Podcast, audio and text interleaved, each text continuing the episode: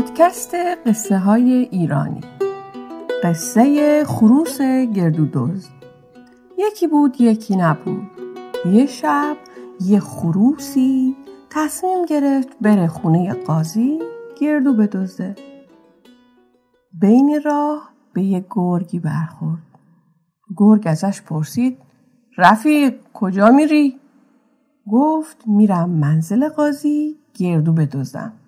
گفت منم بیام. گفت بیا. با هم حرکت کردن رسیدن به یه سگ. سگ پرسید کجا؟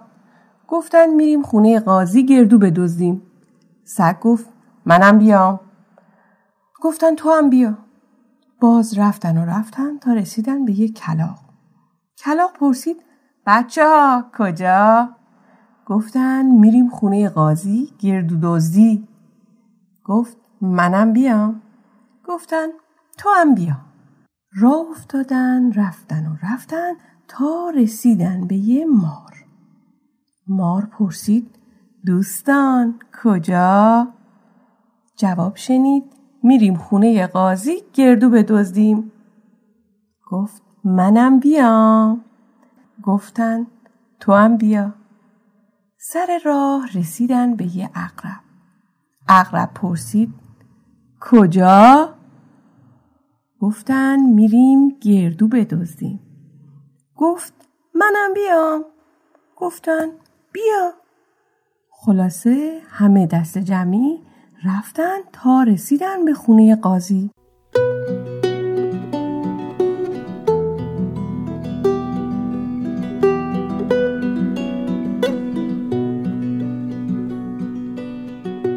در باز بود. رفتن تو خونه. گرگ گفت نگهبانی در خونه با من. بقیه رفتن تو حیات کلاق رفت روی شاخه درخت وسط خونه نشست. مار خزید زیر هیزومو اغرب رفت توی قوطی کبریت و خروس که می‌دونست گردوها کجاست رفت بالا خونه. حالا گردوها کجا بودن؟ گردوها توی تاپو بودن. تاپو چیه؟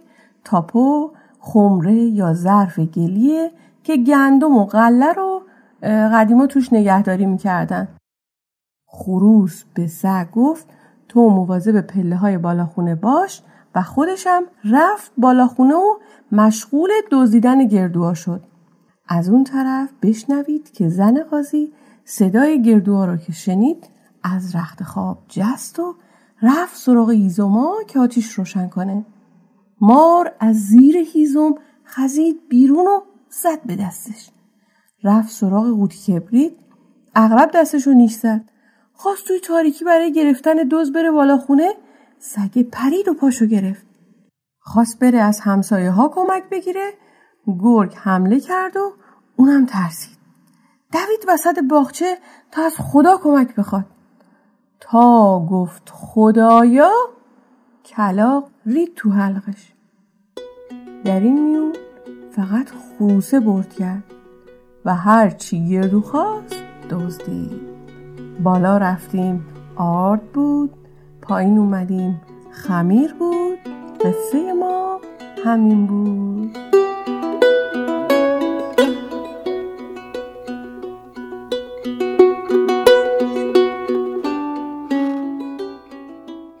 بر شما من محسن سعادت هستم و این اولین قسمت از فصل چهارم قصه های ایرانی و در کمال ناباوری برای خودم 125 مین اپیزود قصه های ایرانیه که در شهریور 1402 منتشر میشه.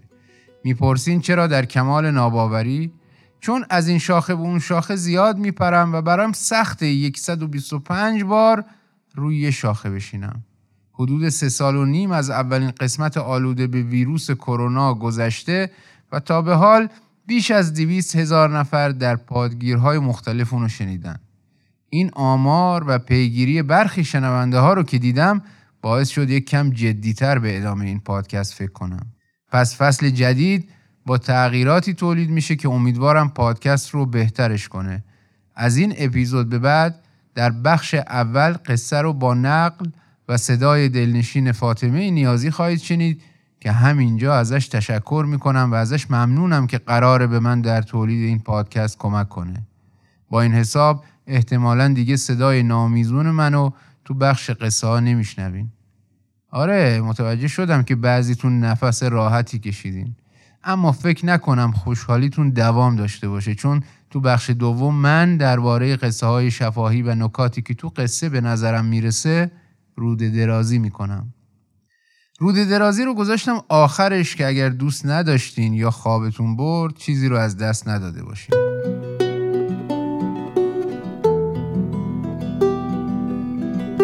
چیزی که شنیدید قصه خروس گردو دوز بود. این قصه از جلد اول کتاب قصه های ایرانی با عنوان گل به سنوبر چه کرد انتخاب شده بود. این کتاب گردآوری ابوالقاسم انجوی شیرازیه. که بعد از این بیشتر اسمشون میشنوین. برای نقل این داستان تغییرات خیلی اندکی به نسبت روایت ثبت شده در کتاب اعمال شده بود. قصه سال 1350 در نصرآباد پشت کوه در یزد ثبت شده و راوی محمد برزگر 19 ساله و تعمیرکار بوده. الان آقای برزگر اگر از دستبرد حوادث و اتفاقات طبیعی و غیر طبیعی این ملک گذر کرده باشه باید حدوداً 71 ساله باشه.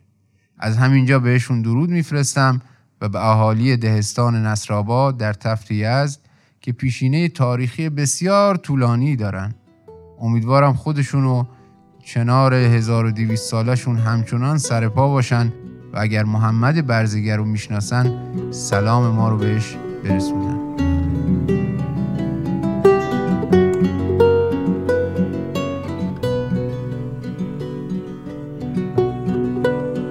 من در اپیزودهای بعد تلاش می‌کنم کمی بیشتر شما رو با زیر و بم قصه های شفاهی خصوصیات زبانی اونا مضمون داستانها و کارکرد این قصه ها آشنا کنم. کتاب در این باره نوشته شده که من به قدر وسعم می‌خونم و شما رو در جریان موضوعاتش قرار میدم و منبعی رو که استفاده کردم در توضیحات پادکست اضافه می‌کنم. حالا بریم سراغ همین قصه که شنیدین. در طبقه بندی قصه های ایرانی که اولریش مارزولف به سرانجام رسونده قصه خروس گردودوز در گروه قصه های مربوط به حیوانات قرار می‌گیره. در آینده درباره این طبقه بندی بیشتر براتون حرف می‌زنم. مارزولف یک ایران شناس و اسلام شناس آلمانیه که راجع به گونه شناسی فولکلور ایران کار کرده. حداقل سه روایت دیگه از این قصه ثبت شده که در یکی به جای خروس یه پسر جوونی به خونه میره تا برای آش سرکه بدزده و یه سری حیوانات مختلفن که بهش کمک می‌کنن. خانم خونه بیدار میشه و همراهان دوست کمک می‌کنن که دزدی به یه سرانجامی برسه. اغرب در قوطی کبریت دست زن و نیش می‌زنه. درست مثل همین روایت که شنیدین و گربه به اون پنجه می‌کشه که در این داستان که شما شنیدین خبری از گربه نبود. سگ پاچه اونو می‌گیره و در این روایت کلاق سیاه علا رقم دوستای نابابش یه خورده تربیت خانوادگی بهتری داره و رفتار معدبانه تری از خودش نشون میده و فقط به نوک زدن اکتفا می‌کنه.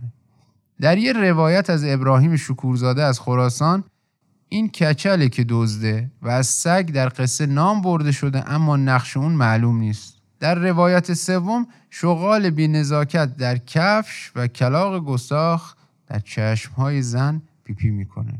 آخه این چه کاریه جناب کلاق احتمالا به خاطر همین سوابق مشعشع بوده که شغال برادر سگ زرده و کلاقه هیچ وقت به خونش نمی‌رسه.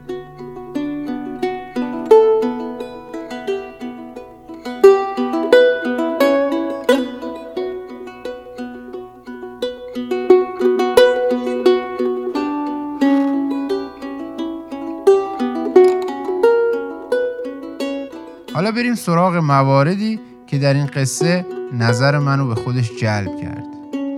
اولین مورد رفتن این گروه سریع و خشن برای دزدی به خونه قاضیه. چرا قاضی؟ واقعیت اینه که قاضی از شخصیت های نامحبوب در قصه های شفاهیه. پس خیلی عجیب نباید باشه که این ارازل و باش برای دزدی به خونه قاضی برن. ظاهرا این میزان محبوبیت سنفی در جامعه ما دنباله داره. دومین ویژگی این قصه ایجاز و ریتم تند اتفاقاته که هر چی به انتهای داستان نزدیکتر میشیم فشرده تر و کابوسوارتر پیش میره تا اون ضربه آخر که محاصره کامل میشه و صدای شکوه و کمک زن حتی به خدا هم نمی‌رسه و با همکاری این گروه سریع و خشن در گلو خفه میشه. سومین مورد که برای من عجیب بود طبیعی بودن رفتن به دزدی در این قصه است. همه حیوانات داوطلب میشن و با خروس همراه میشن و ظاهرا اینجا رفقا هیجان بیشتر دوست دارن و انگار قبح اجتماعی و اخلاقی عمل دزدی نادیده گرفته شده. شاید اینجا تیم ورک بیشتر مد نظر بوده برای سازندگان این قصه. چهارمین مورد در این قصه تقسیم کار دزداست تقسیم وظایفی منطقی و متناسب با خصوصیات هر کدوم از اعضای گروه. تو این قصه فقط خروس از همکاری و تقسیم کار سود می‌بره بقیه سرشون بیکلاه میمونه. اما به نظر میاد این قصه کارکرد آموزش اخلاقی یا ترویج ارزشهای اجتماعی نداره. شاید این قصه کوتاه بیشتر کارکرد آموزشی برای بچه ها داشته باشه. چون از این طریق با این گروه از حیوانات و خصوصیات خطرناک اونا بیشتر آشنا میشن. پنجمین ویژگی که نظر منو جلب کرد این بود که وقتی همه راه ها بسته شد حتی کمک خواستن از خداوند هم همراه با ناکامی بود. این بخش از قصه می‌تونه یه تأییدی باشه بر غیر مذهبی بودن داستانهای شفاهی. یعنی با اینکه ما ممکنه با شخصیت های تاریخی و مذهبی تو داستان بر بخوریم یا توکل به خداوند در بخشی از داستان ها پررنگ باشه اما به شکل کلی جنبه های مذهبی داستان های شفاهی کمرنگه. این نکته رو مارزولف از ویژگی های مضمونی قصه های ایرانی می‌دونه. آخرین موردی که بد نیست به صورت گذرا بهش اشاره کنم نقش منفی خروس تو این داستان بود. در متون کهن ایرانی پیش از اسلام و بعد از اون خروس موجود مورد احترام و مقدسیه که شاید در جای دیگه دربارش صحبت کنم. ولی تنها در توضیح هرمس خدای سرعت و روشنایی و پیامرسان خدایان المپ نشین یونانه که از خروس به عنوان نماد هرمس نام برده شده و اشاره کرده که این ایزد اساتیر یونانی علاوه بر ویژگی پیام رسانی که با خروس مشابهه حامی و ایزد دزدان هم هست. اینکه آیا بین خروس و دزدی و هرمس و این داستان شفاهی که در میانه کبیر ایران روایت شده رابطه ای وجود داره باید بگم من بی تقصیرم حتما دوستان دانشمندی هستن که ممکنه بتونن به این سوال جواب بدن.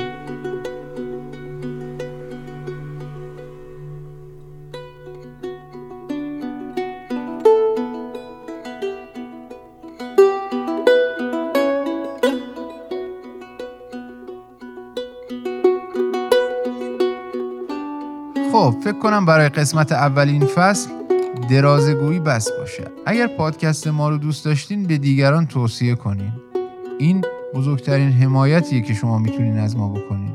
ما رو تو اپلیکیشن های میزبان پادکست مثل Castbox، Apple Podcasts، Google Podcasts و شبکه های اجتماعی که آدرسشون رو توی توضیحات پادکست آوردم دنبال کنید.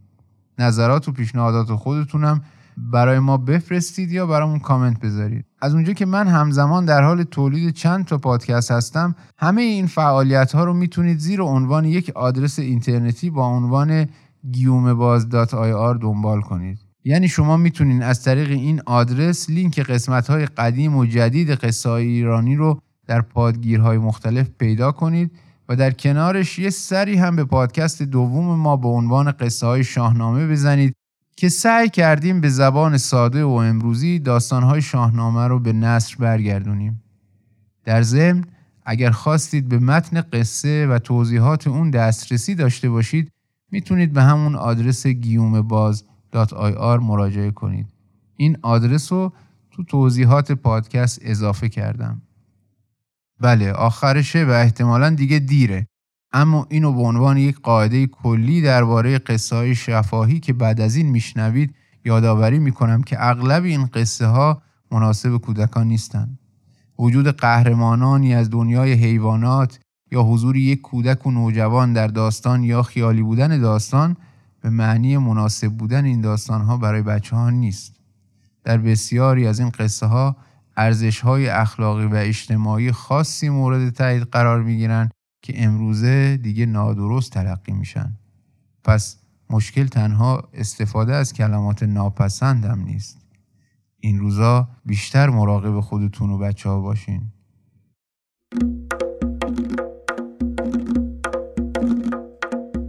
من این اپیزود و موزیک انتهای این قسمت رو تقدیم می کنم به محمد برزگر راوی این قصه عنوان این موزیک انار شیرینه که با هنرمندی خواننده محلی استانی از احمد کوچه باقی اجرا شده. دامن سرخ گلدار همگی خدا نگهدار. بابا من باغ بودم جای تو خالی. بابا من باغ بودم جای تو خالی. لوه جو با انار خیلی عالی. توی تاریخ از میگن نوشته انار تفت ما میوه بهشته. انار شیرین دونه دونه دونه دونه دونه دونه دونه دونه کن یار یار. فکر من بیچاره کن یار یار. فکر من بیچاره کن یار یار.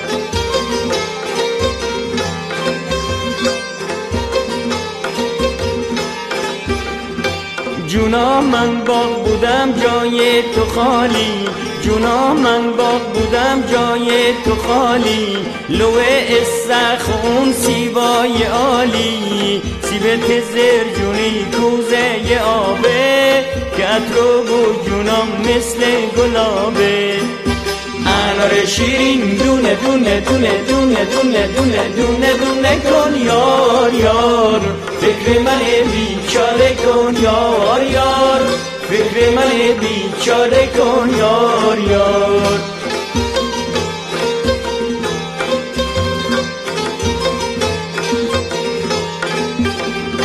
شنفتم رفته ای به باغ من شد شنفتم رفته ای به باغ من شد. منا خاطر مبر من را بیادار. توی باغ با گلابی های آبدار که هر وقت مخوری من را بیادار. انار شیرین دونه دونه دونه دونه دونه دونه دونه دونه کن یار یار. فکر من بیچاره کن یار یار. فکر من بیچاره کن یار یار.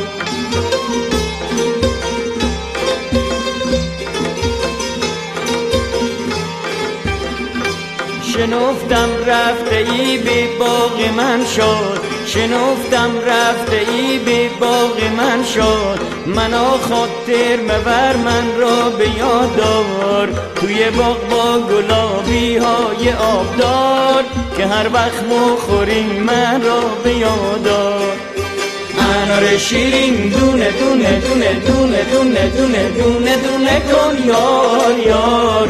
فکر من بیچاره کن یار یار. فکر من بیچاره کن یار یار.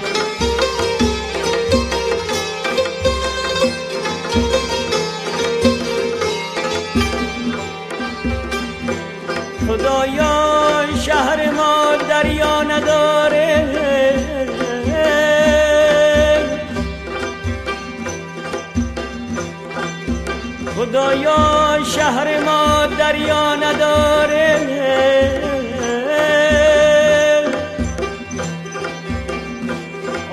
خورشید کبیر آتیش بباره.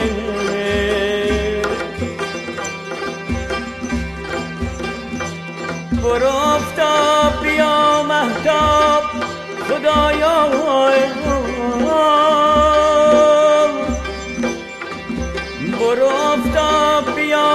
محتاب خدایا.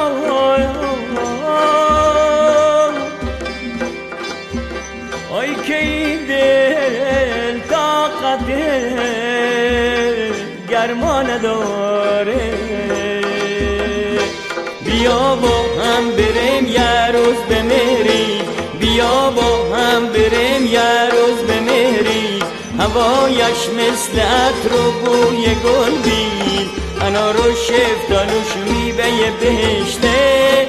اثر را با شکر خدا سرشته.